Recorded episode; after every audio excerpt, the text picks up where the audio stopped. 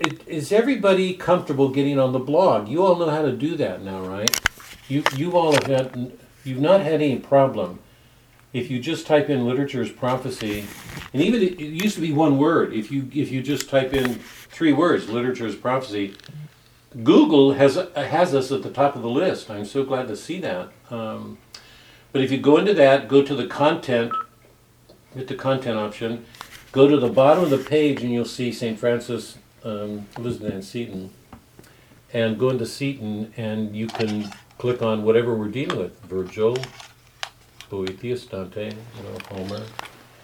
And I've I've tried to get more organized about about all of that. So when you go in, when you go into the file, um, you can go into um, you know background materials or or um, outlines. It, it, it should be um, pretty easy for you to move around. So. Um, okay, let's say a prayer, and then I want us to do a prayer and see if we can finish up the Aeneid. Um, I've been wanting to wanting to do this and been putting it off because I um, um, I'm not used to doing it regularly, but I want to make it a part of what we're doing again. Any prayer requests from any of you guys? we were doing it for a long time and I wanted to go in and I don't want to leave that behind. So any any prayer any prayer I have, have some.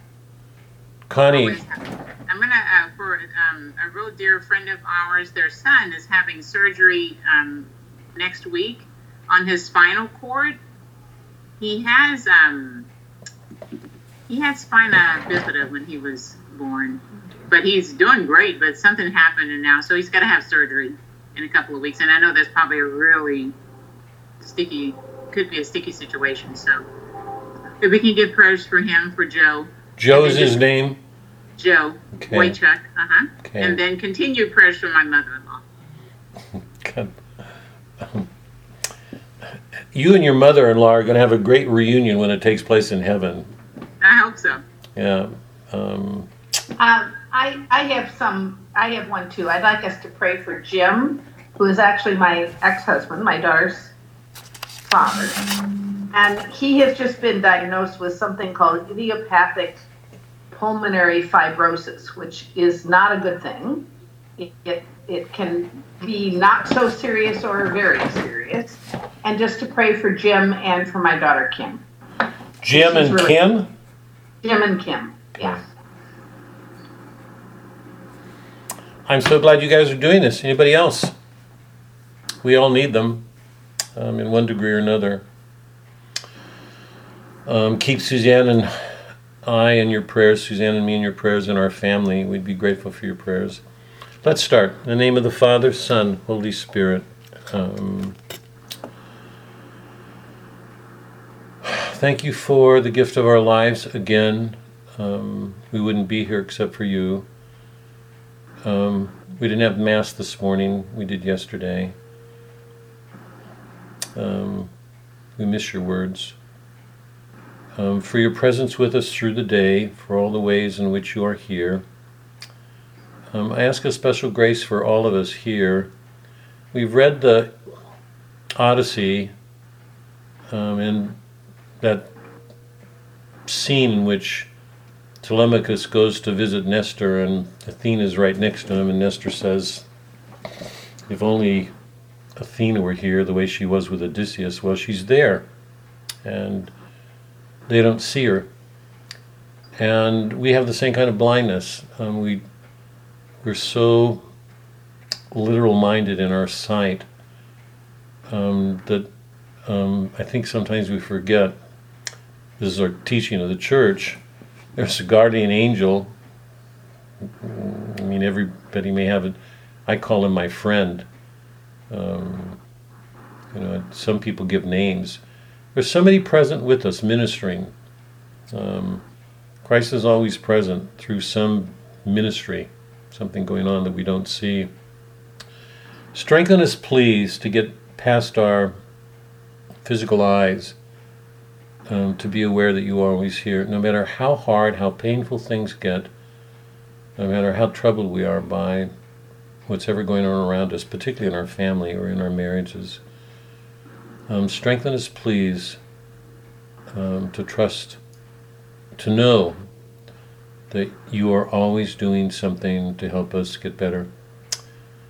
One of the things we learned, just so that those of you who are not involved, you know, you're we're doing other readings in the Francis group, and and a couple of people have suggested because they've been at it for four years, four or five years, to step back and try to put the whole tradition together, and we're doing that right now, trying to see the meaning of it all.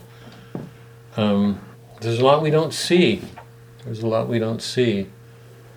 Um, and one of the things that we learn when we step back from this whole tradition is that you you encourage us to be brave. The saints are all brave. They they're not bound by the social traditions around them. They don't make religious compromises the way so many people do. They don't compromise their faith. They step outside of that world to bring you to a world not bound by social conventions. And you're always there. Um, people may die they may risk their lives in what they're doing. Strengthen in us a spirit of courage. Help us to be brave. Not be afraid of putting ourselves at risk to do your will.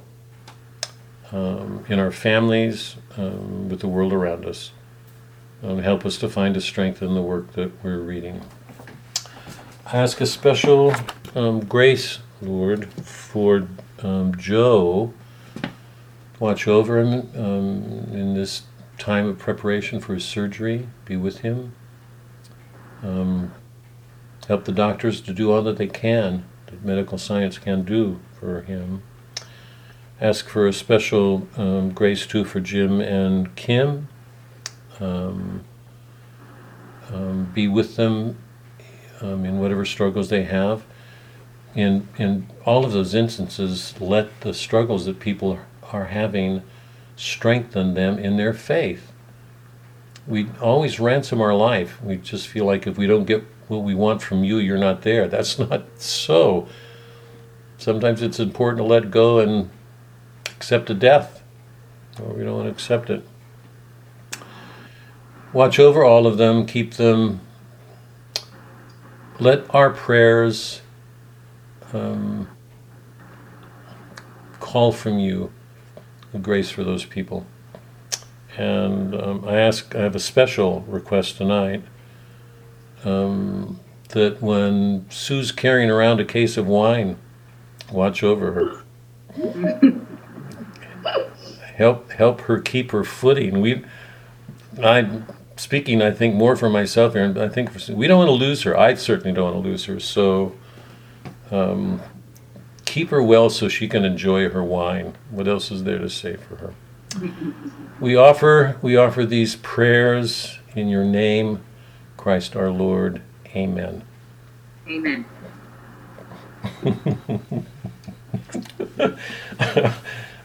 you all know there's a risk in asking for prayers when you come on this program. okay, okay. Okay, you guys. Here, um, I want to pick up with the Horae Canonicae um, poem by Auden. You remember several weeks ago we started it. Um, for those of you, Mike, you haven't been around. Um, I now I haven't followed through that. I, I read the first section very briefly on that poem.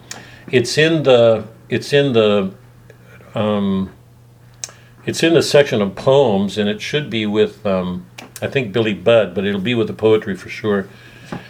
It's a poem written by Auden, 20th century poet, English, graduate of, I can't remember, Oxford or Cambridge. Very, very bright, very bright man. Um, and his poetry all is in a colloquial idiom, a very commonplace idiom. So there's nothing of that Cambridge high class tone or style or spirit present in his poetry. He's just his writing is simple and clean and down to earth. Um, he's written some of the most important pieces of criticism in the, I think, in the 20th century. He's a good critic, uh, but he's known primarily for his poetry. And remember that in the Horae Canonicae, Immolit, um, um, the the um, canonical hours um, that um, Christ sacrificed is victorious. That's the title. Horae canonicae immolatus vincere. I, I, I, I don't know Latin, um, so but I think that's the pronunciation. But translated, the, the title is saying the hour, the um, canonical hours, and um, Christ sacrificed is victorious. So the he structures he structures the poem according to the canonical prayers um, that the that the that the monks practiced in their monastic life. Prime, Terce, Terce, sext, None, vespers, compline. It goes through the day, morning, mid morning, noon, mid afternoon, um, you know, late evening. So, um, one of the most important things to keep in mind with this poem is is an idea we've already. You guys will know better than most people. You know that, you know, you know that something who's somebody who's reading the Aeneid who has not read the Iliad and the Odyssey will not know. If you pick up the Aeneid and read it, and you've not read Homer, you think you may think you understand that poem, but you won't. Um, but anybody who's read the Iliad and the Odyssey, who reads Virgil, will understand that there are levels of meaning present, because so much of what Virgil's doing is carrying Homer with him and changing him all along. Scene after scene after scene after scene, we've been watching Homer carry the past forward and transforming it according to a better love.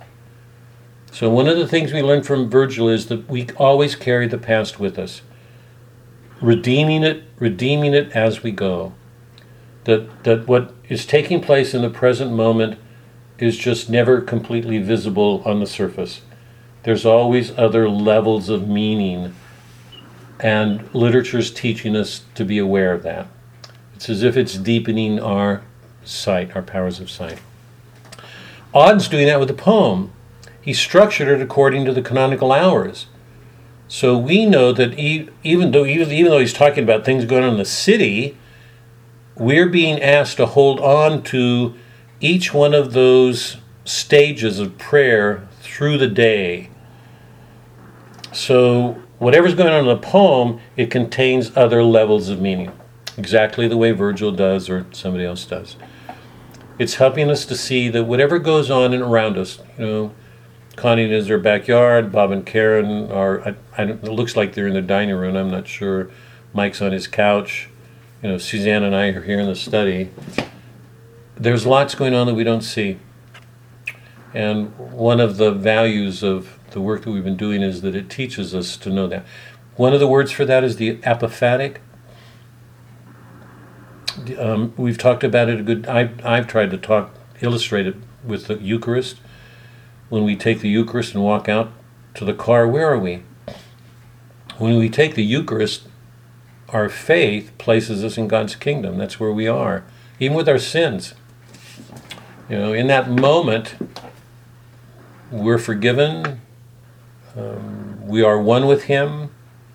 We're walking out of the car, getting in the car, going home, and we're in God's kingdom. Where are we?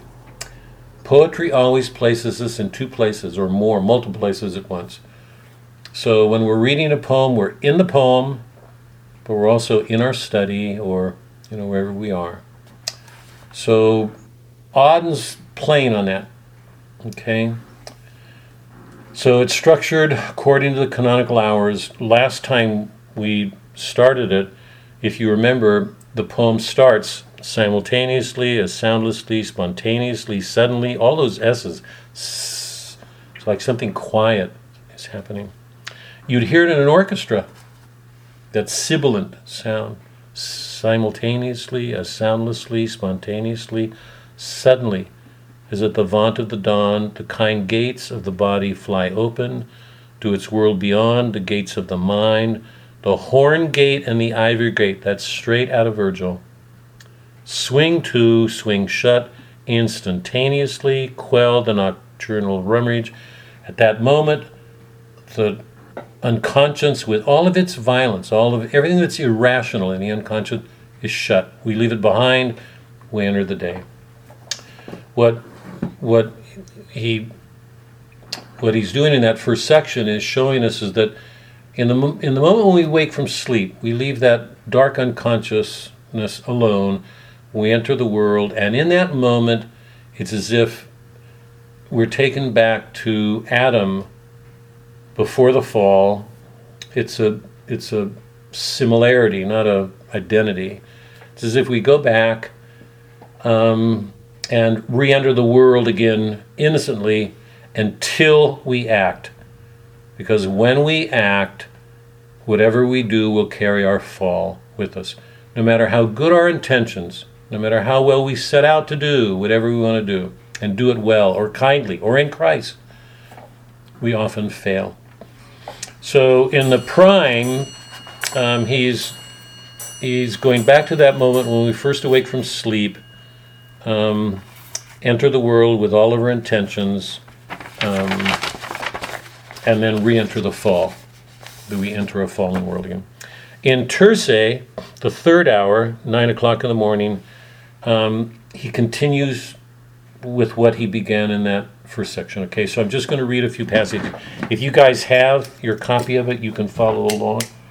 Oh wait, here I, before we go, I've got to I've got to share this comic moment. I've got to share this comic moment. It's too funny. One of the reasons I was a little bit late tonight is because I couldn't find my glasses. I couldn't find my glasses. I mean, it gets really ridiculous here. You don't you don't want to be here. It's not safe with Suzanne and me. It just isn't. It just isn't. Um, we come into the same bedroom and look at each other, and both of us have questions on our face and ask why why we came into the room, and neither one of us can answer the question. It's just getting bad. Anyway, I couldn't find my glasses, and my eyes are getting worse. And I, I, I have a different set for staying away from you guys, and another set for what I'm reading, and I couldn't find them. So I was concerned because I it would, would make it harder for me to so I went through the house a couple of times and, and I called to Suzanne and I said, I can't find my glasses anywhere. She started looking everywhere. She couldn't find them anywhere. Five minutes later, five minutes late in starting, because I wanted to get in on time, she walked into the room and she had my glasses around her neck. she said, I found them. At dinner time, she picked up my glasses and put them on her and then at you know third time around our house when we were looking she realized that her glasses were on the counter and she put mine on by mistake. So i was i was going insane insane. Where are my glasses? Suzanne suzanne she's looking for them too. Neither one of us can find them because they're around her neck just letting you guys know what you're in for here that's that's all oh god Okay, Terce. Um, I have to change my glasses. okay, this is how it begins. He wakes up from the day, he starts the day's activity, and he feels some identity with Adam leaving his innocence behind, okay? Because he knows he's going to act, he's entering a fallen world. After shaking paws with his dog, whose bark would tell the world that he's always kind. The hangman sets off briskly over the heath. He does not know yet who will be provided to do the high works of justice with. Gently closing the door of his wife's bedroom, today she has one of her headaches, with a sigh the judge descends his marble stair. He does not know by what sentence he will apply on earth the law that rules the stars, because to the judge those laws are everything. And the poet, taking a breather round his garden before starting his eclogue, does not know whose truth he will tell. So it starts off with this gesture of petting a dog. You know, how nice it is, how sweet and uncomplicated and innocuous, harmless. But immediately it's the hangman sets off briskly over the breath, briskly over the heath. He does not know yet who will be provided to do the high works of justice. Somebody will do his work for him. You know, somebody's somebody's going to suffer. With justice in the world, everyday people are going to suffer. They're going to be held accountable for their actions. Um, let's see. Um, With a sigh, the judge descends his marble stair. He does not know by what sentence he will apply on earth the law that rules the stars. He's going to have to make a ruling that is, in his mind, absolute, um, untainted, that's going to affect somebody in the world. And the poet will be trying to render the world and uh, with the idea that he's got to present people as they are, with people holding different truths as they do. Sprites of the hearth and storeroom godlings of professional mysteries, the big ones, those are capitals, capital um, in caps, big ones, who can annihilate a city, cannot be bothered with this moment. We are left each in a secret cult. Now each of us prays to an image of his image of himself.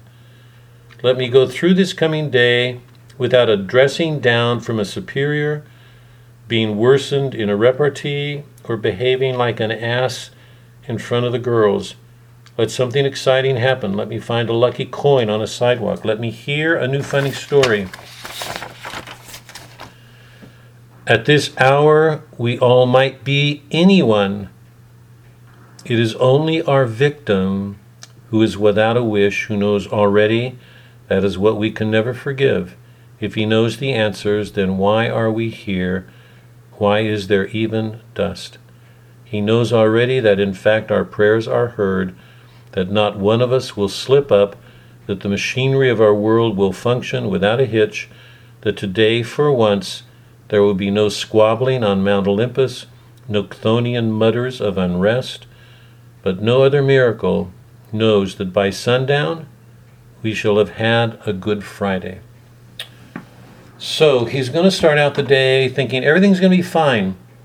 Everything will be as peaceful here as it is in heaven. Um, that we're not going to be dressed down, um, that we will do the very best we can, and it'll be great. Um, but what we don't know is who will be a victim of our actions. Um, there will be a victim. We will do something that will that will make of another person a victim. And while we go through this day and everybody looks at it as if it's just another day, it's what we do every day. We get up in the morning, we go about what we're going to do. We're going to do all these great things. We have all these good intentions. Um, but in some ways, something we do will, will make it clear that, that we're a part of a fallen world. The great irony of this section and of the whole poem is everybody wants to treat every day as if it's just another day. Except on this particular day, it's Good Friday. And um, so, if we're Christian or Catholic, it's a serious question of whether we're really dying to ourselves. And even if we do, according to this poem, I'm not even sure that we can still escape doing something that we would regret wishing we hadn't done it or done it better. So that's the second. That's the second section, the, the sext for the Horae Canonicae. I'm going to take um, each one of the five sections um, over the next five weeks, and or so that we'll cover the whole poem. So um, read it, you guys. Take it out of the file, print a hard copy, take it, you know, to bed. It's a it's a it's very contemporary. It, it it's it relate it it situates us in our world, so that we're having to look at ourselves and what we're doing in our world. But remember that he's doing it according to the hours of the prayer, so that in some sense, underneath everything he's describing, is a prayer. Help us not just let this be another day, the way it is for so many people, that this is just another day, when in fact it's Good Friday. So, okay. Um, to Virgil.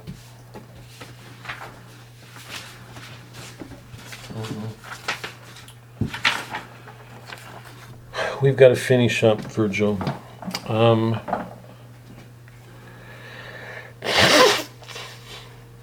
just a couple of review points.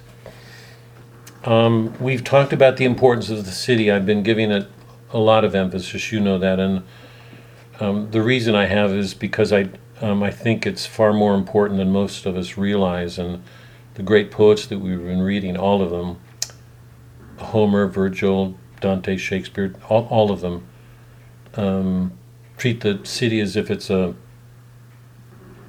um, a matrix. It's a it's a template of our earthly existence. It it shows everything great about us, but it also hides all the things that we don't see. And Virgil's city, um, his treatment of the city, the coming in Rome, is there's nothing to compare it to. And nobody gets close to doing what Virgil's done. We've seen chapter after chapter after chapter Aeneas struggling to found this city, and in each chapter, um, we see him um, coming up against some obstacle, some fault, some failing in our human nature that cripples the city, that keeps it from being everything it is. And what we see when we get to the end is um, even if Rome is this great city and greater than any of the other cities that he's experienced or even tried to found himself, as great as it is, the fact that it holds so much good in it, it's still lacking something. Virgil's showing us that um, um, as great as man is, um, um, he's inadequate, insufficient on his own. He's lacking something. so if you if we I, I, this I don't want to press this, but it's I mean it's not where I started out, but it it's hard it's hard not to come to this conclusion. Um, I didn't start out using Homer to prove Christ or Virgil to prove Christ, but if you move from Homer to Virgil to Christ, it seems to me it's just impossible to not see Homer's already pointing to him, there are intimations of him, Virgil's getting closer that these poets are seeing something in nature and something in our human nature that finally gets answered by Christ. It's part of the value of what they're giving us.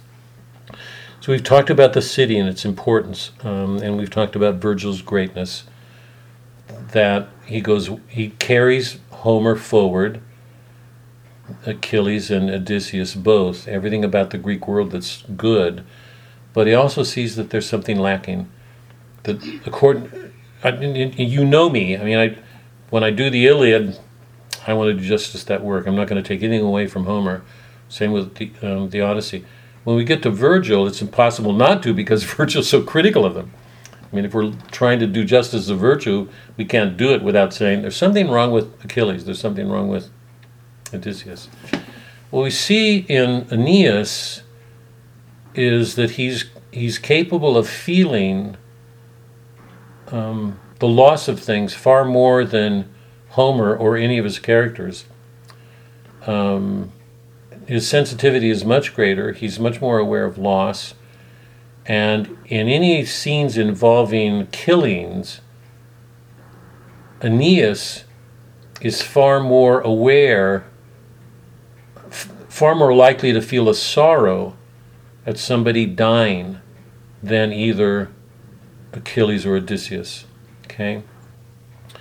So the, the tag on Virgil, Virgil forever has been um, melancholy Virgil, sorrowful jur, uh, Virgil, that there is this capacity to feel the loss of things that distinguishes Virgil as a poet. It's as if he's far more aware of the ephemeral nature of things, that all things in nature are passing. He's so sensitive that his similes, his language, the delicacy of descriptions leave us with a sense that things in nature are ephemeral, they're passing. You can't hold on to them, they're going to go.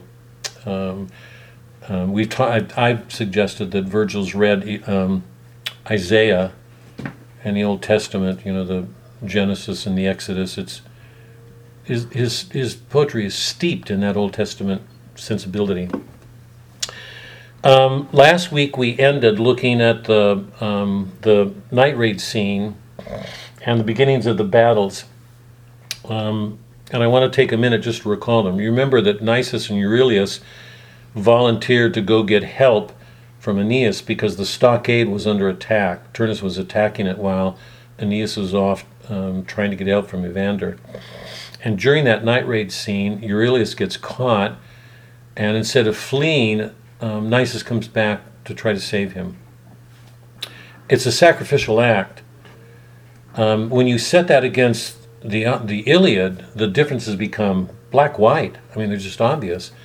Remember in the Iliad that Diomedes and Odysseus went on a night raid scene, but they come back with all this booty, at, with n- no knowledge that I'm aware of or anybody's aware of. I think that they learned anything about the the, the Trojan plans or strategies.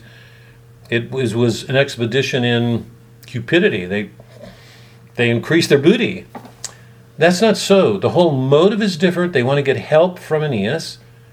Um, Euryalus puts one of the helmets on his head, and the and the, the gleam from the moonlight gives him away. He's captured, and then Nisus, Nisus comes up and says, "Take me." Was not his fault. So it's just another chapter in which um, a scene unfolds, and it leaves us feeling the loss of something really important. These two men loved each other, and there's, I mean, he makes nothing, no explicit references to homosexuality, but we don't know, but they loved each other, and they offered their lives. They gave their lives for what they were doing. One of the other scenes we looked at is when the battle commences. Remember, Mezentius comes out to fight Aeneas. Mezentius that barbarous ruler, that king. Um, um, of um, the um, Etruscans.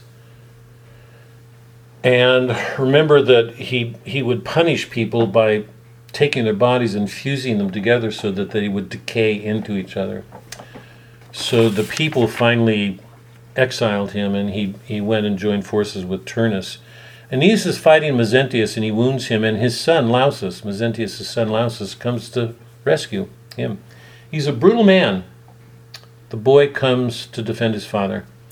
And Aeneas kills him, and I read that scene, so I'm not going to go back over it. You remember that he stands over the body. What? So wait, hold on. So Turnus has killed Pallas, who's the prince of the Arcadians, and he stands over his body, puts his foot on the body, and rips the belt off. So there's nothing but scorn on Turnus's part for this young kid. He kills him in no scruples. He he takes the booty. Aeneas kills Lausus, and he, he's standing over the dead body. It's on the ground, and he's almost in tears. He's he's in sorrow. He looks down at this boy and has nothing but good to say about his bravery, his courage as a boy um, all of his promise, and then he turns to his enemies um, and says, "Pick this boy up and honor him." So it there's a sense in which he did not he did not want to do what he did. He had to do it, and he does it in sorrow um, because he feels the loss of this young kid. There's nothing close to that in the Homeric world, not in the Iliad, not in the Odyssey. And the one of the amazing things that happens in the next scene, and people could just overlook it, they'll just miss it, is when Mezentius finds out about what happened to his son, he says, Have I lived so long? Have I, you know, become so bad that I let you do this for me? And he is so full of remorse. Um, it, it's a it's a moment of turning, you know, the peripeteia, where a person sees his faults and wants to make amends for it and says, I will not do this. And he goes back out on the battlefield and engages um, Aeneas and is killed. So, one of the questions that I wanted to put to everybody last week is what's going on? I myself think it's impossible to read all of this without feeling something is entering the world, even in battle, even in battle, where people are getting killed right and left Something's happening to the world to change people's hearts. Lausus came out in defense of his father. Mezentius, who is a brutal, brutal man, undergoes a conversion and says, If I let my son do this for me, um, remember in the Nisus and Euryalus, the night raid scene when Euryalus is taken and Nisus comes, Come take me. There is um, a capacity for suffering for another for feeling the sorrow of the wounds of another, of the loss of another, that goes way beyond anything that we experience in Homer. Um, my own feeling about this is I, I just think he, he, had, he had read the Old Testament, Elijah, but he was steeped in the world. So he's not a prophet talking about things to come. He's steeped in the world. He's a, he is laden, you know, heavy with the wounds of the world.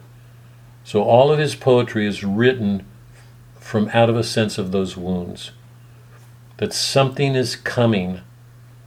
Um, and it takes the form of being capable of feeling the loss of another, a sorrow, even if you have to have some part in it. Know, like um, Aeneas when he has to kill Lausus. So, um, my suggestion last week when we ended is that that in an amazing way, what Virgil's doing is taking us even closer to Christ. And and I I I, I want to stop here because that's just a quick review of what we did. But I want to remind you of, of one thing because you're in a position to see this now in a way that you wouldn't have been months ago. When we started, you remember we started with Merchant of Venice and All's Well with Helena, those two remarkable women, and we went to Antony and Cleopatra. One of the reasons I wanted to do that is because I wanted to go back. We were going to we were going to go back to the pre-Christian world, but I wanted to go back to it through Shakespeare, who was Christian. I think I believe he was Catholic.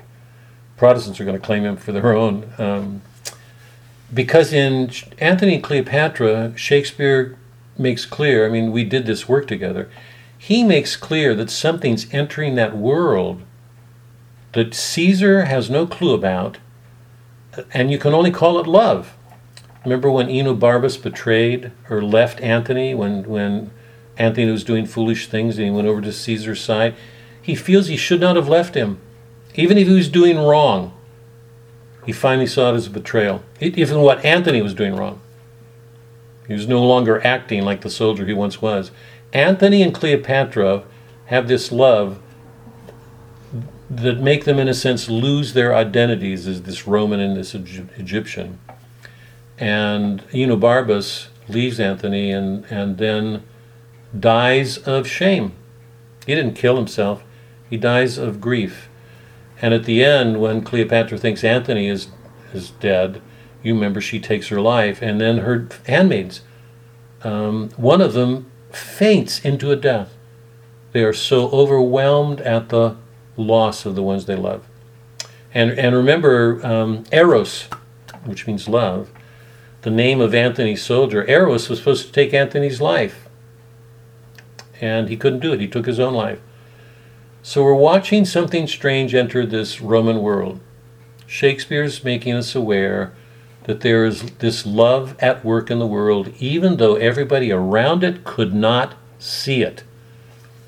One of the things that these poets have been doing is helping us to see something's going on around us all the time. Do we have eyes to see it? Can we feel it? Um, these have been, you know, our great themes. So, what's happening at the end of um, the Aeneid is that, and this is amazing.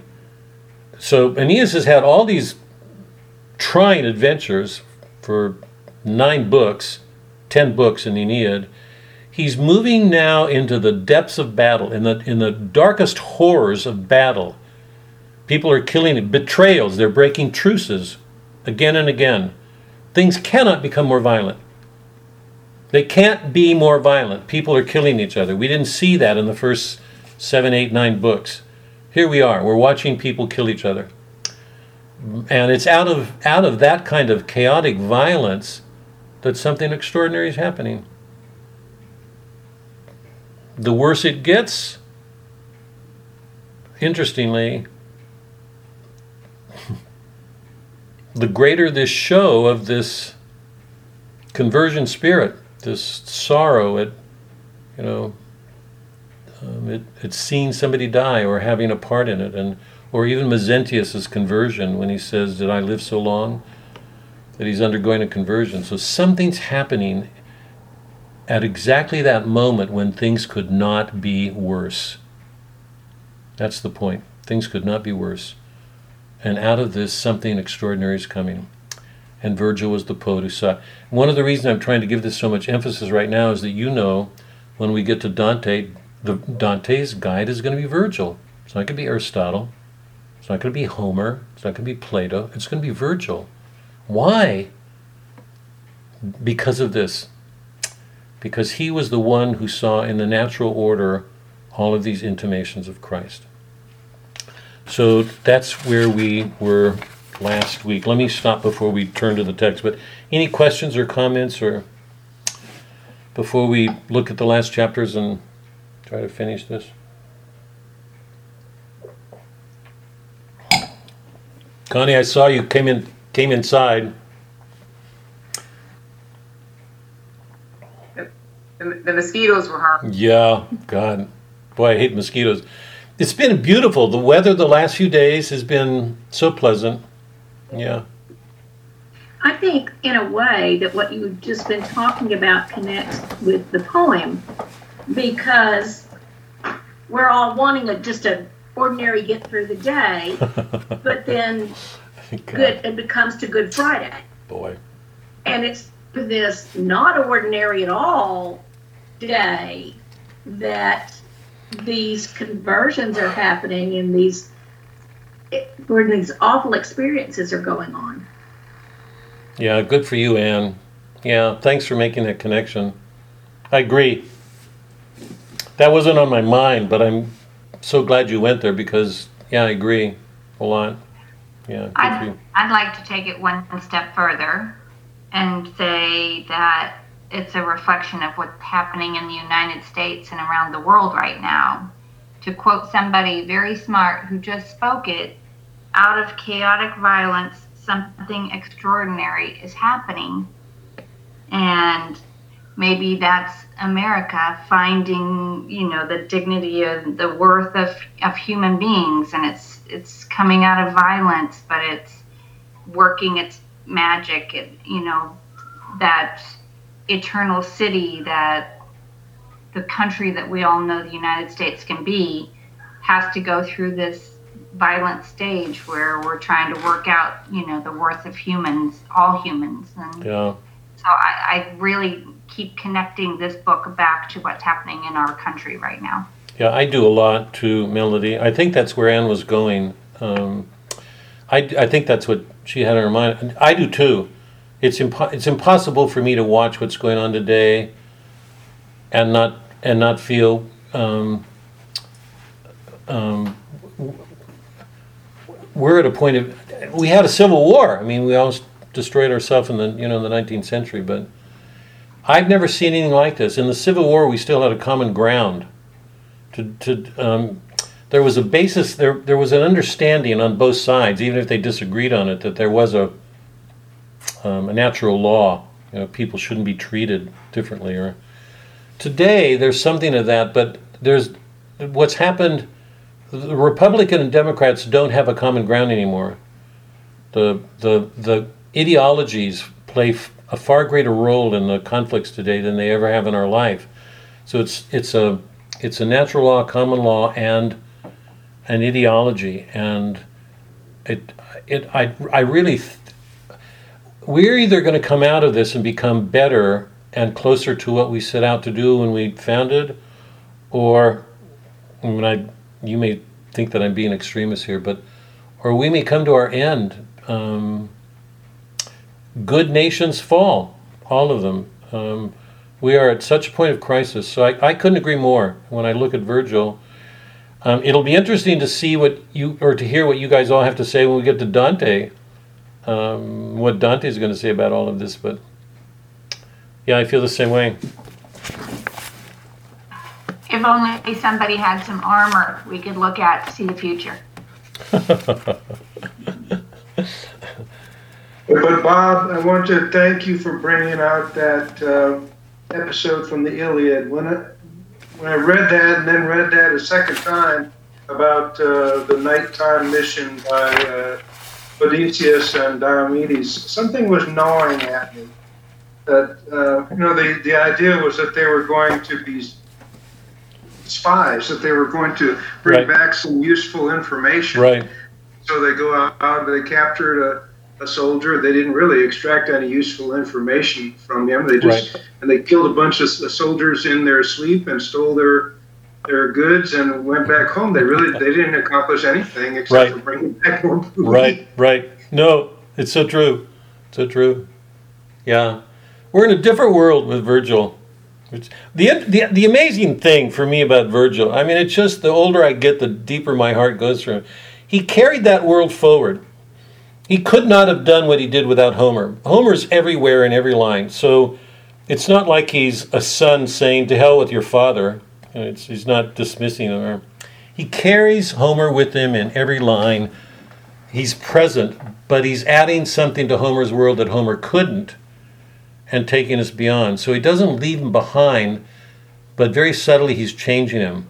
Um, so we've always got these multiple levels at work with Virgil. And um, um, El- Eliot knew that. If we ever, if we stay together long enough and we get to T.S. Eliot, we'll see it even more closely. But we'll see it in Dante for sure. But yep, it's amazing. It's amazing. We, we either become schizophrenic, you know, with these with these divisions, or we get better at holding different things together. Um, Virgil helps us to hold them together, I think. Here, let's go to the. Um, let me see if I can get. I want to get us to the text to see if we can finish this. Um,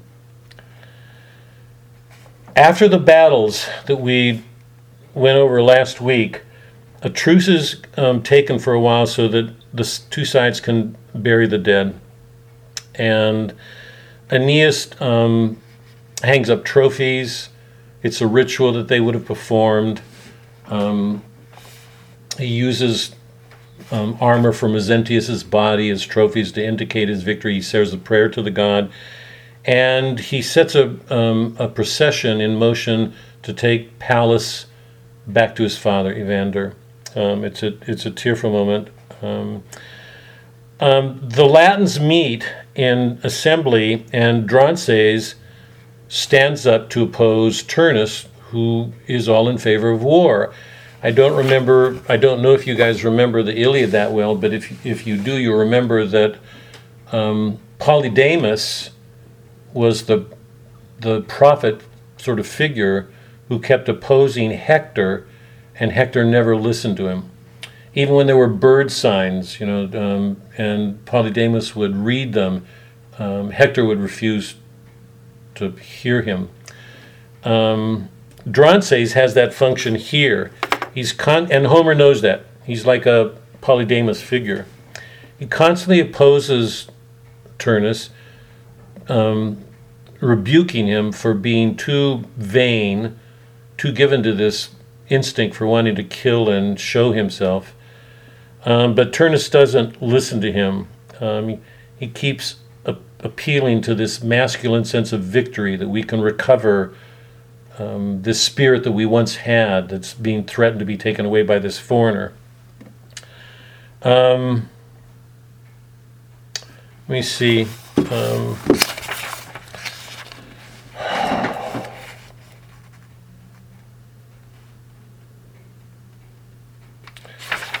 they reach a point where they want to make a pact again on page 335.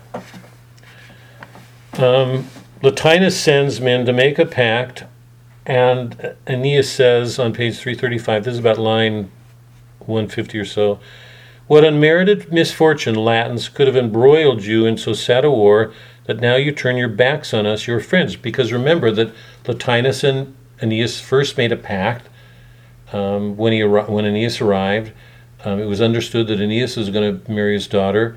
Um, Allecto came down and upset the mother and Turnus and started a war and broke the pact. So Aeneas is looking back at already one broken pact. Um, do you ask peace from me for those whose lives were taken by the cast of Mars, the god of war? Believe me, I should have wished to grant it to the living. Never should I have come here had not the fate allotted me this land for settlement, nor do I war upon your people. No, your king dropped our alliance, lent himself instead to Turnus's fighting. In all fairness, Turnus should have faced death on this field. If he would end the war by force and drive the Trojans out, he should have fought me. Um, so they agreed to a truce again. Um, they buried the dead, and then um,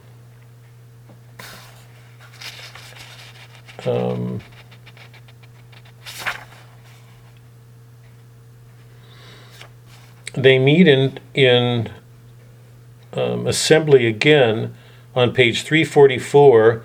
Turnus um, appeals to the racial identity of the Latins again, and um, um, Drances opposes him again, and then on 345, Turnus says, Plenty of talk. You always have when contests call for action. Summon a Senate. You are all the first ones there. No need to fill the hall with words, big words you can let fly in safety. I don't know if ever you, if any of you guys ever watched the parliamentary proceedings, you know, when they're telecast on TV. It's really wa- it's really interesting to watch politicians um, use rhetoric to present a side with the understanding that that's the only side. So that you're watching very intelligent men and women make these arguments. And I and I'm assuming everybody knows that that one of the values of reason is that can lead us to truth. But very often when you watch people speak, you become aware that they're using reason to convince you of something that is lacking in truth. And we see it all the time politically and what's going on today. So he's answering um, Drances again. Say, I'm afraid when your own sword has left the dead in heaps, the field brilliant with trophies everywhere. What bravery and action can achieve, you are still free to experience. No need to hunt for enemies, they ring our walls. Go out to meet them, shall we? Why hang back? Um, can anyone have cause to utter the word beaten, you foul wretch, seeing the Tiber um, risen with Ilian blood, and all Evander's house, his time brought low, Arcadian skilled and stripped? So he's appealing to their sense of um, not giving in, that um, people are dying, um, and um, they they respond in in that way. Um,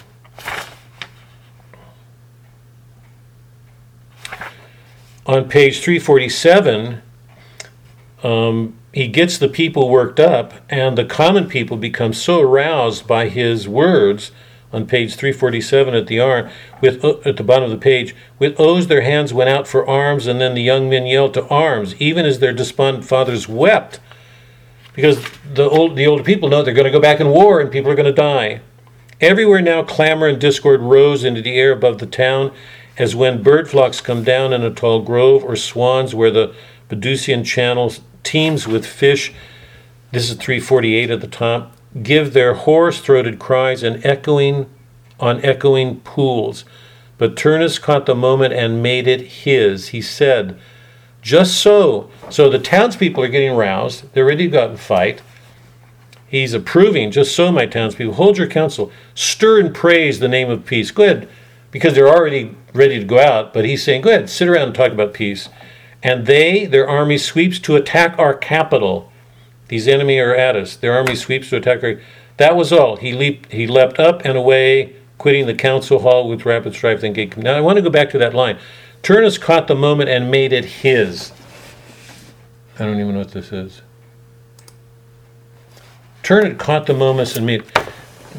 Just on the basis of what's happening in this council, can you make a distinction between Turnus and Aeneas as leaders in war?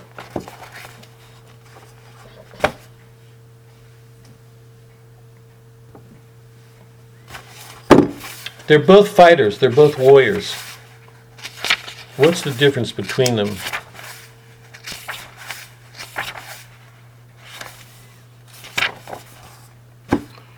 So Turnus is the opportunist who looks for ways to um, rally the troops for war so that he can go and fight and look better. Whereas Aeneas is um, not looking forward to war, wants to avoid it, but knows that it's uh, his destiny um, to fight these, but he's trying to make peace first. Um, so just the, you know, ego versus the the non-ego, the Yep. the destiny part of it. Yep, yep. But Turnus caught the moment and made it his. The, I mean, the difference couldn't be more radical. I, I don't think there's anything Aeneas does that's for himself. And I don't think there's anything that Turnus does that isn't for himself. It's the difference between a vainglory and a male ego, you know, that in, um, where a man will use everything for himself and um, somebody else who has to do these things for something greater than himself. Um, um, I, the the two armies engage again after the peace. You remember that um, Turnus' sister come down and provokes a war, and what the soothsayer throws a spear, and the Trojans are wounded, and the two armies go back to battle. That's the second truce broken. They they go back to war, and I want to just take a second because one of the great one of the great um, affirmations in the work is is what Virgil does with Camilla, the Amazon, the the, the female warrior. Um, I don't want to go through the passages, but if, if you you know if you just look at um, 355 and following, amid the carnage like an Amazon, Camilla rode exultant, one breast bared for fighting ease, or quivered, very feminine but defiant. Um, and it, it a long list of the men that she kills. I mean, strong men, powerful men. Um, she takes them apart. On 359, one of the Trojans, a man named Aruns, um, follows her, hoping for a chance to kill her in a stealthy way. He's not going to confront her in battle. Um, the men don't. Um, he's going to do it in a cowardly way. He follows her, and this is what's interesting. It's a it's Virgil admiring the Amazons and yet being critical of them at the same time. On page 359, Camilla is killing right and left. The, the Trojans are actually backing off. They're, they're fearful of, of her. Um, and then suddenly this guy appears. By chance, Chloreus, Mount Cybelus's votary, once a priest, came shining from far off in Phrygian gear. He spurred a foaming mount in a saddlecloth of hide with scales of bronze as thick as plumage, interlinked with gold. The man himself, splendid in rust and purple, out of the strange east, drew a Lydian bow um, to shoot. That is, he's um, there's something um, I don't know to call it, flamboyant, maybe even a little bit effeminate. There's all this color and plumage, and she's drawn to it. Um, golden was the bow, the golden two, the helmet, the seer, the tawny gold, the brooch that pinned his cloak as it belled out and snapped in wind, um, a chlamys crocus yellow, top of 360.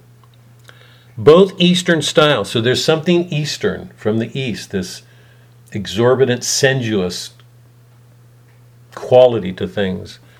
Camilla began to track this man, her heart's desire, either to fit luxurious Trojan gear on a temple door or else herself to flaunt that golden plunder, blindly as a huntress following him and him alone of all who took part in the battle, she rode on through a whole scattered squadron recklessly in a girl's love of finery.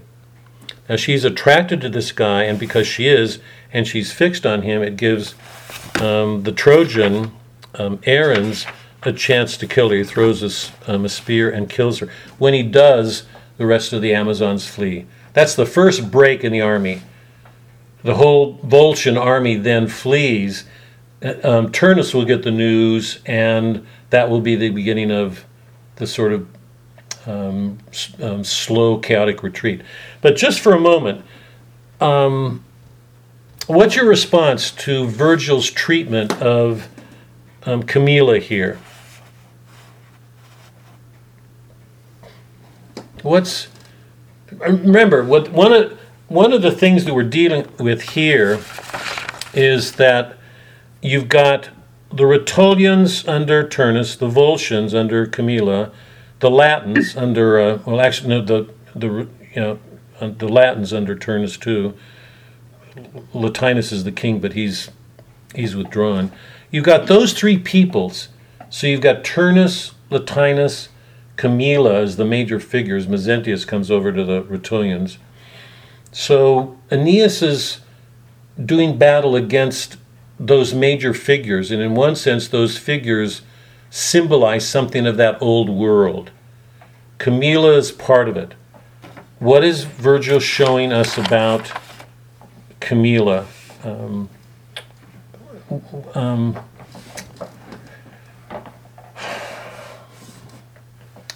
are we supposed to look at her death as completely glorious? Is is there something in her like there is in Turnus that that makes us aware that this is something that has to give way for this Rome to come into existence? What do you make of this treatment of her? The way Virgil describes it. Anybody? Doc, are you here? I lost my wife. I look at the women, I mean, the, the major women that have been portrayed in this book uh, Dido, Camilla, uh, Latinus's wife. Um, usually, when you see them, they're not complimentary. Uh, well, Camilla at the end, I guess, but it's not complimentary because they're they're emotional. They're um, they're over. They're they're brains are overtaken by emotion and they just um, they can't think straight anymore so that's what i'm getting from these women that are in this book there aren't too many women but that's the portrait that i see of women from him Yeah, yeah. One of the, I mean, one of the, anybody else? Anybody else? Well, wasn't uh, Camilla from a very young age sort of? Uh, she was almost a consecrated to the goddess Diana, uh, in and, raised to, to be uh, a, a creature of the of the wild, to to, to live on the land. And Yep. so I, I'm not, and she was a fierce warrior, but. Um, that's the aspect that I took away from his description. Yeah. Um, Dido took her life. Amata's going to take her life when she gets the news that um, Camilla's dead and Turnus is coming to the city. Uh, we're going to get to that in just a second. And Camilla, or I mean, uh, Aeneas torches the city, and she sees that happen. She she can't bear it and takes her life. So she and Dido both take their lives. Their lives are so emo- com- emotionally so completely vested in family, their own egos, their own. E- so it's like the counterpart of Turnus with his egotism. Um, the interesting thing about Camilla to me is that she's a warrior, so she's not like Dido. She's not going to take her life. She will not take her life. Amata takes her life. Camilla's a warrior, but but she can never escape something in her that's feminine. So she's a huntress. I mean, Mike's right on. I mean, she belongs to that. Um, that is, she's not married. She's not going to. She doesn't. She hates men. She will not marry. She's committed to being a virgin. Um, her attachment is the sisterhood of these women, who, the Amazons, who bond together. Um, they are strong. They're warrior-like. They are capable of killing men. I mean, you, you, you can't miss it when you when when you read this section because she's killing men right and left.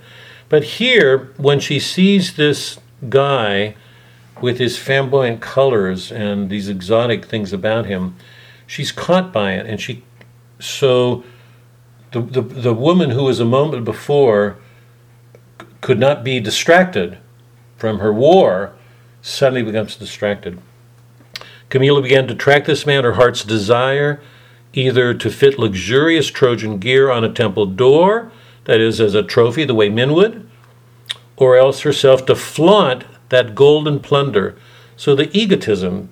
So here we see the counterpart of what we see in Turnus and some of the other men, um, blindly as a huntress following him. That's not the language used, you know, 20 lines earlier um, blindly as a huntress following him, and him alone of all who took part in the battle. She's got men right left to kill, but her attention right now is, and as Virgil describes it, it's it's an expression of something feminine in her that can't be denied by the warrior. She rode on through a whole scattered squadron recklessly in a girl's love of finery It's for this jewelry um, um, that she's after. Um, it's really interesting. I don't know if any of you have watched um, Tolkien's Fellowship of the Ring, but if you, I don't even remember the young woman's name, but she's a princess who who's um, capable and and um, at one point she actually comes in with a sword to save one of the great warriors and the, one of the men um, who's about to be killed. Um, but the, I think the contrast here in this passage is is that in the good men, I mean most of the men, even Turnus, Turnus is fixed on battle. He can't take his mind off of it. But but um, remember when he was in the stockade and he was trapped inside, Turnus had a chance to destroy that stockade. He could have burned it to the ground, but he didn't. I, I want to I want to bring us to that in a second. What Aeneas does. Um, something of his self gets in the way. Um, Camilla is so the men tend to be disinterested. They get past their emotions. At least that's true for Aeneas and his men. It's what he asks of his men. It's what they do. It's what makes his army different from Turnus's. But in Camilla, there's not that sense of a of a detachment. As a woman, her eye catches that thing, and it's it's that attraction that leads to her undoing. Um, so, feminine, masculine um, are, um, you know, are are scrutinized, are are laid before us. Um, when she dies, all of the Amazon warriors retreat, and when they flee, um, it's the beginning of the undoing of the army. It's a little bit like Cleopatra. Interesting when she when she leaves the war with Antony. Um, I want to go to the um, end of it um, and just to, to catch two things here. Um, there have been a number of breaking of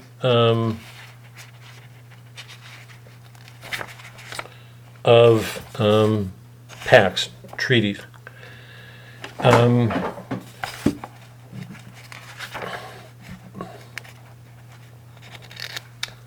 hold on. Page 391, when Turnus' sister comes to help him, she breaks the truce again, and um, Turnus responds to her on the bottom of 390, over to 391, and he says, Sister, yes, I knew you long since when you spoiled the pact by guile, that treaty that made, and gave yourself to this war. Now again, you need not try to hide your divinity. There's this constant sense that there's something wrong in the supernatural order, that there are gods who are undermining, spiritual beings who are undermining Zeus's plan, or sorry, Jupiter's plan, or and the fates, who are in some ways even greater than Jupiter. That you should see the painful end of your unhappy brother. What am I to do? What stroke of luck can guarantee my safety now? I saw before my eyes, and calling on my name, Murranus downed, great soul by a great wound, and none survives more dear to me. Poor Ufens died as though to avoid seeing my shame, that that is, they're getting killed right and left. The Trojans have the body in his gear. But now destruction of our homes, the one thing lacking to my desperate case, can I face that? Should I not give the lie to Drances? Shall I turn tail? That is, will I prove him right? I've been wrong all along. Will this land know the sight of Turnus on the run to die? Is that so miserable? Heaven has grown cold. Shades of the underworld, be friendly to me. As a pure spirit, guiltless of that shame, I shall go down among you, never unfit to join my great forefathers. Take a minute. I want to. I want to go on here um, to the end because we we're about out of time. What's the difference between Turnus here as he faces his end and and um, Hector at the end of the Iliad? Because you remember, um, Hector put on Achilles' armor. He presented himself as brave, but then he runs from Achilles a number of times and finally has to come to an end and says, um, I can't remember his words, but the but the drift of it was he cared more about what people would think of him that Polydamas, who had been rebuking him all along, would be proven to be right. And it was on the basis of that that he went out finally to fight Achilles and dies. What's the difference between um, Turnus in this passage that I just read and Hector?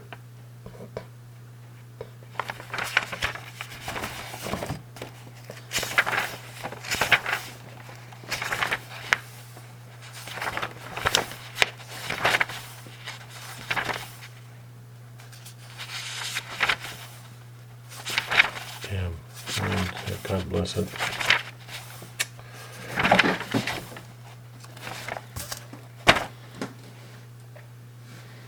No difference? I know this is probably expecting too much because we haven't seen the Iliad in months and months and months. Um,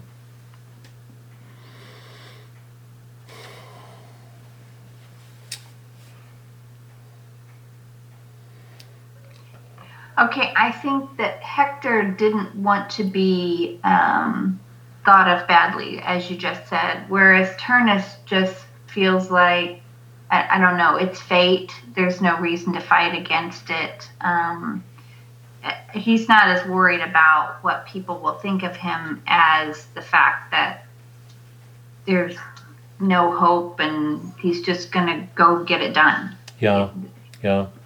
There's still something heroic in Turnus and wanting to fight. I, one of the, it just seems to me what one of the marks of him that that the the most of the Italians as we see them are very primitive and given to violence. They fight against each other.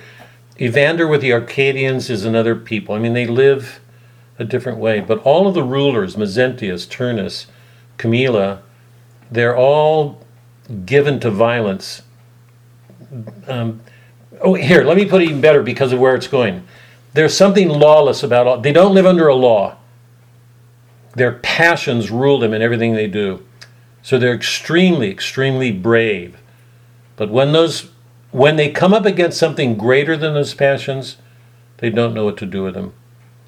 And in Aeneas, you've got a man who is capable of meeting them as a warrior, but who stands under a law, a judgment, the gods. Here, look at this. Aeneas is wounded when the truce is broken, and they can't get the arrow out of his body. It's only on page 382 when Venus comes along that she applies this herb that they can extract the arrowhead and then the wound heals and immediately he's ready to go out to battle. And i just want to read this quote to, to leave this with you because we've only got a couple of minutes now. On 383 with the wound healing um, aeneas is ready to go back into battle. Ascanius has been by his side the whole time and aeneas takes this moment to say to his son this Avid for battle now, the captain sheathed his left leg and his right in golden greaves, hating the moments lost. He wants to get out with his men and fight. Once he'd fitted shield to flank, harnessed to back, he hugged Ascanius, this is his son, embracing him with steel. Then through his visor brushed his lips and said, Think about the difference between this and Hector when Hector went back, you know, in the very opening of the Iliad to get Paris and he meets with Andromache, his wife. He holds his child in his arms and the child screams in terror because the child is looking at this helmet. It's one of the most tender scenes in the Iliad. Look at the difference here. Aeneas is dressed in armor, hugging his son, and it's positive. It's a complete reworking of that scene. And he says to his son, Learn fortitude and toil from me, my son. Ache of true toil, good fortune learn from others. My sword arm now will be your shield in battle and introduce you to the boons of war. Other people are going to say, luck is better, depend on good fortune. Aeneas is saying, you can't wait on luck. You have to do whatever it is you have to do and suffer the consequences. And he's calling his son to that. Now, he goes back into battle now. Um, now, two things are important. One is um, when Turnus got news that Aeneas was returning from the field, by two, he broke his army into two, one coming by the field and one through a pass. Turnus said to Camilla, "Go to the go to the field and fight. Meet Aeneas there. I'll meet him at the pass." He goes to the pass to ambush Turnus. I mean Aeneas. Turnus does. Camilla meets on the field, and you know what happens there. Turnus gets the news that Camilla has died, and he withdraws from the pass. And just at that moment, afterwards, Aeneas comes through. Chance, good fortune. Now remember what I've been talking about, I've been describing in terms of converging realities, that there are all these prophecies. Remember, um, um, the Etruscans had a, a leader that they lost, was a bad leader, and they were waiting for a leader from another world, and Aeneas comes to fulfill that prophecy. Um, Latinus said that somebody would come from a foreign land to marry his daughter. So there are all these prophecies combining, and then we have this event, this situation, this circumstance where Turnus is waiting to ambush um, Aeneas and gets the news that Camilla's dead and flees, goes back. So all these strange things are happening as if they're combining to bring about this same thing. It's one of the reasons I wonder. It's just it, it's hard for me to believe that Virgil didn't read um, Isaiah. I don't know, but so when um, this is the passage that I, I, there are only two that I want to look, at and um, Aeneas is on the field now, ready to engage. Turnus is an army. He's looking for him everywhere because he wants to settle it with a one-on-one combat. And then he looks at the city on page 388. The troops are fighting. He's trying to find Turnus. And then this happens. Now, in his mind's eye a fire, he saw a great fight to come. He could see everything unfolding. People were going to kill each other. He'd already charged, challenged Turnus to one on one combat. Turnus refused. Men are dying. He doesn't want to see that happen.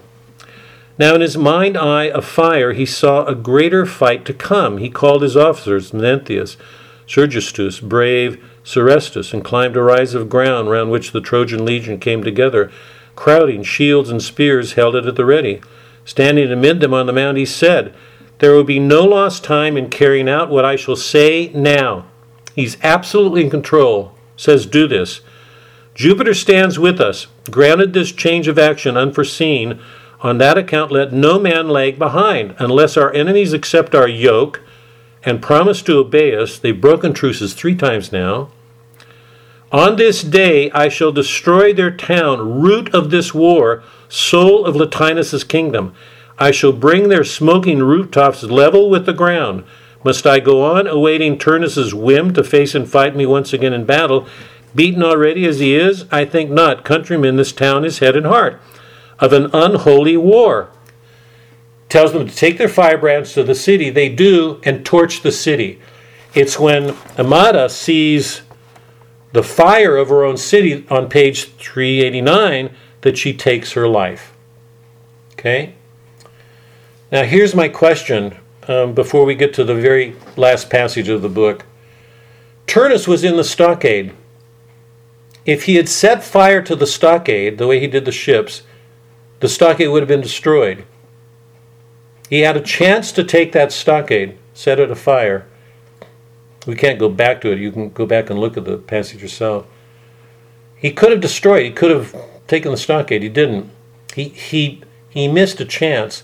Aeneas is on the field looking at the city, and he suddenly sees an opening. He says, "Torch that city." Now here's my question: Is what he's doing wrong? Is he more violent than Turnus? or even Achilles. How do we look at Aeneas in this moment, this great hero of the Aeneid?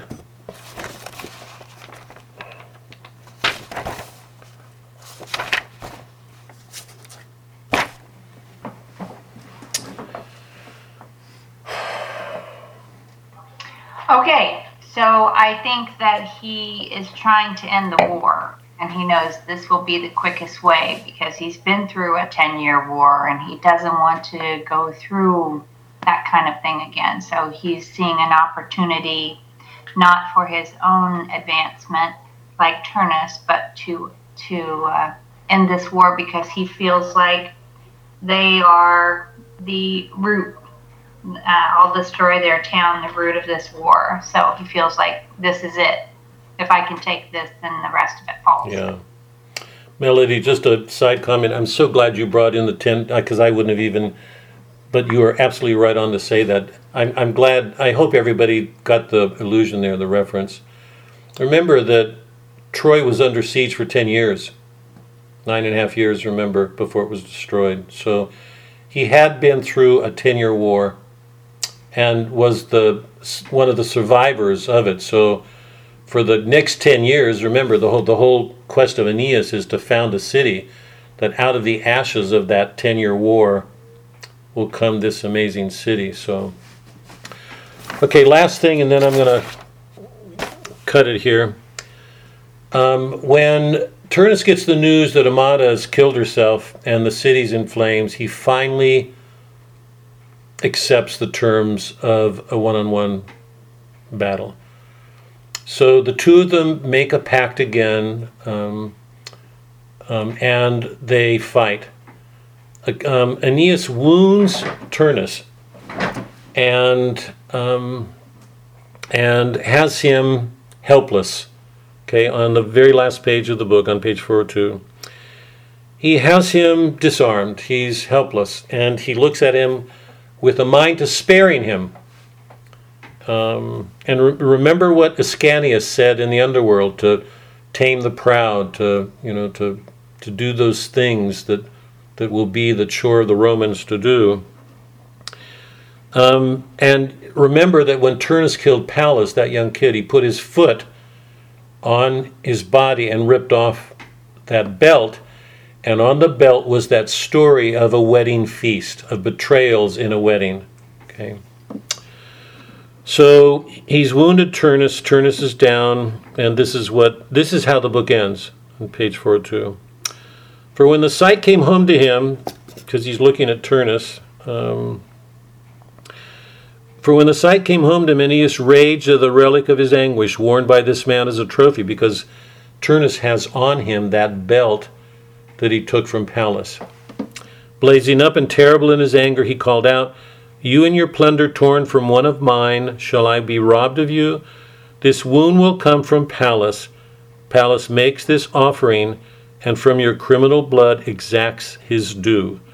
He sank his blade in the fury of Turnus's chest. Then all the body slackened in death's chill, and with a groan for that indignity, his spirit fled into the gloom below. Okay. Lots of critics, modern critics, say this is the return of Achilles. This is Achilles again.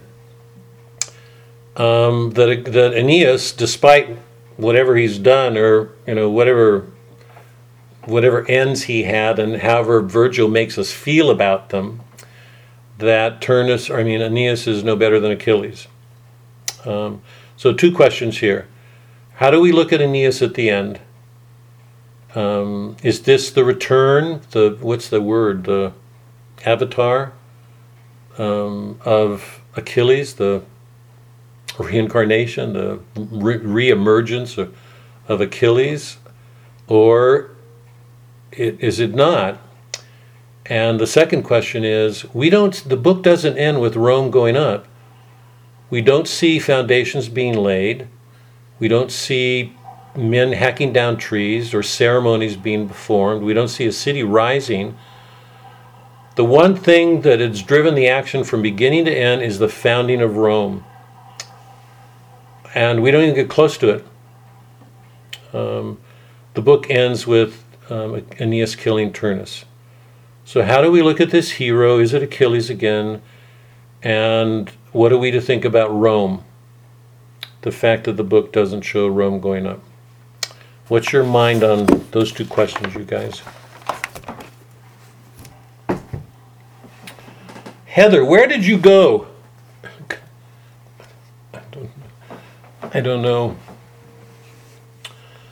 Karen, what are your thoughts on this?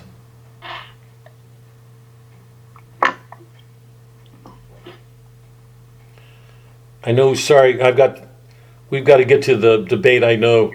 Um, any thoughts? one of the things that occurred to me as I read it was the comparison to Moses, who wasn't allowed into the promised land. And because he had a flaw. And in a way, Aeneas, for all the good he did, still was a warrior and isn't the one building Rome. I don't, you know, in a sense, he founded it. He did all of the things he needed to. But I, that just reminded me of of Moses not being able to take the Israelites into the promised land. Yeah, And remember, too, interesting, I mean, the paradox of this, to, it, I think it's important for us always to remember that we're in a fallen world. This is the, for Moses and the people, it was the promised land. They never stopped waging war, ever, when they entered that promised land. They were always at war with each other or at war with people around them. And the, and the wars always had Yahweh's support because the people around them were worshiping false gods. And so many of the Israelites were constantly, you know, drawn to them. So um, it isn't as if they were going to go into a land of milk and honey and peace. Um, anybody else? Uh, I feel like Aeneas had to kill Turnus because, just like before, when the uh, townspeople, the council was trying to to make a peace agreement, and Turnus uh, inspired or incited the anger of the people to go to war, Aeneas had to take care of him right now, right then, so it wouldn't happen again. Yeah. It's, it's just like any, you know, like a Hitler kind of character, anybody who could incite his people. But I was surprised after finishing the book that there was no founding of Rome. So I'm glad you brought that up because that was kind of weird to me. Yeah. Anybody else?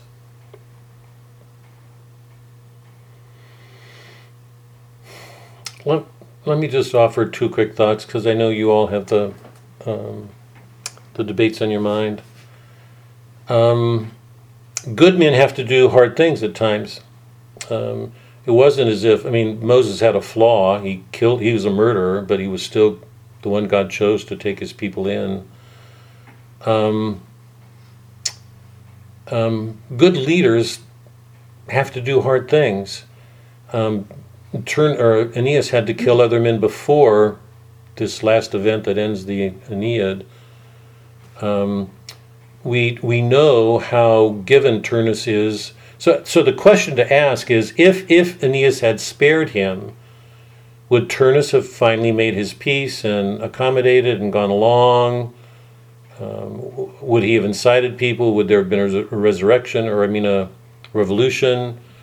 You know, what would he have done? I mean, it's the same question Odysseus faced was with the suitors. What would have happened if he had simply let them go? Um, would, would people be able to get past their evil? One of the things that Virgil deals with that makes him so unsentimental um, is that he knows the co- he knows the he, he knows what it takes to deal with evil. He doesn't romanticize things. That this is not heaven, it's not going to be heaven. Um, that evil exists, and people are going to be led to do evil things. And Turnus and Amata, um, you know, I mean, so many of the people around him, but particularly Turnus, um, weren't the kind of people who would have been given to making a truce and making it lasting. One of the passages I didn't read tonight, when they made that truce again, but when Aeneas made his truce with um, Latinus, he said, um, "Let us make a truce here." And the understanding was that Aeneas, the, the Trojans, would not be a ruling people; that they would rule together under under a common law. So he didn't place himself above them. Um, the, the, the wonderful thing that he offered was to bring everybody under law so that they would all be under that law together. And what, I mean, you have to ask yourself would Turnus have put himself under any law other than his own will?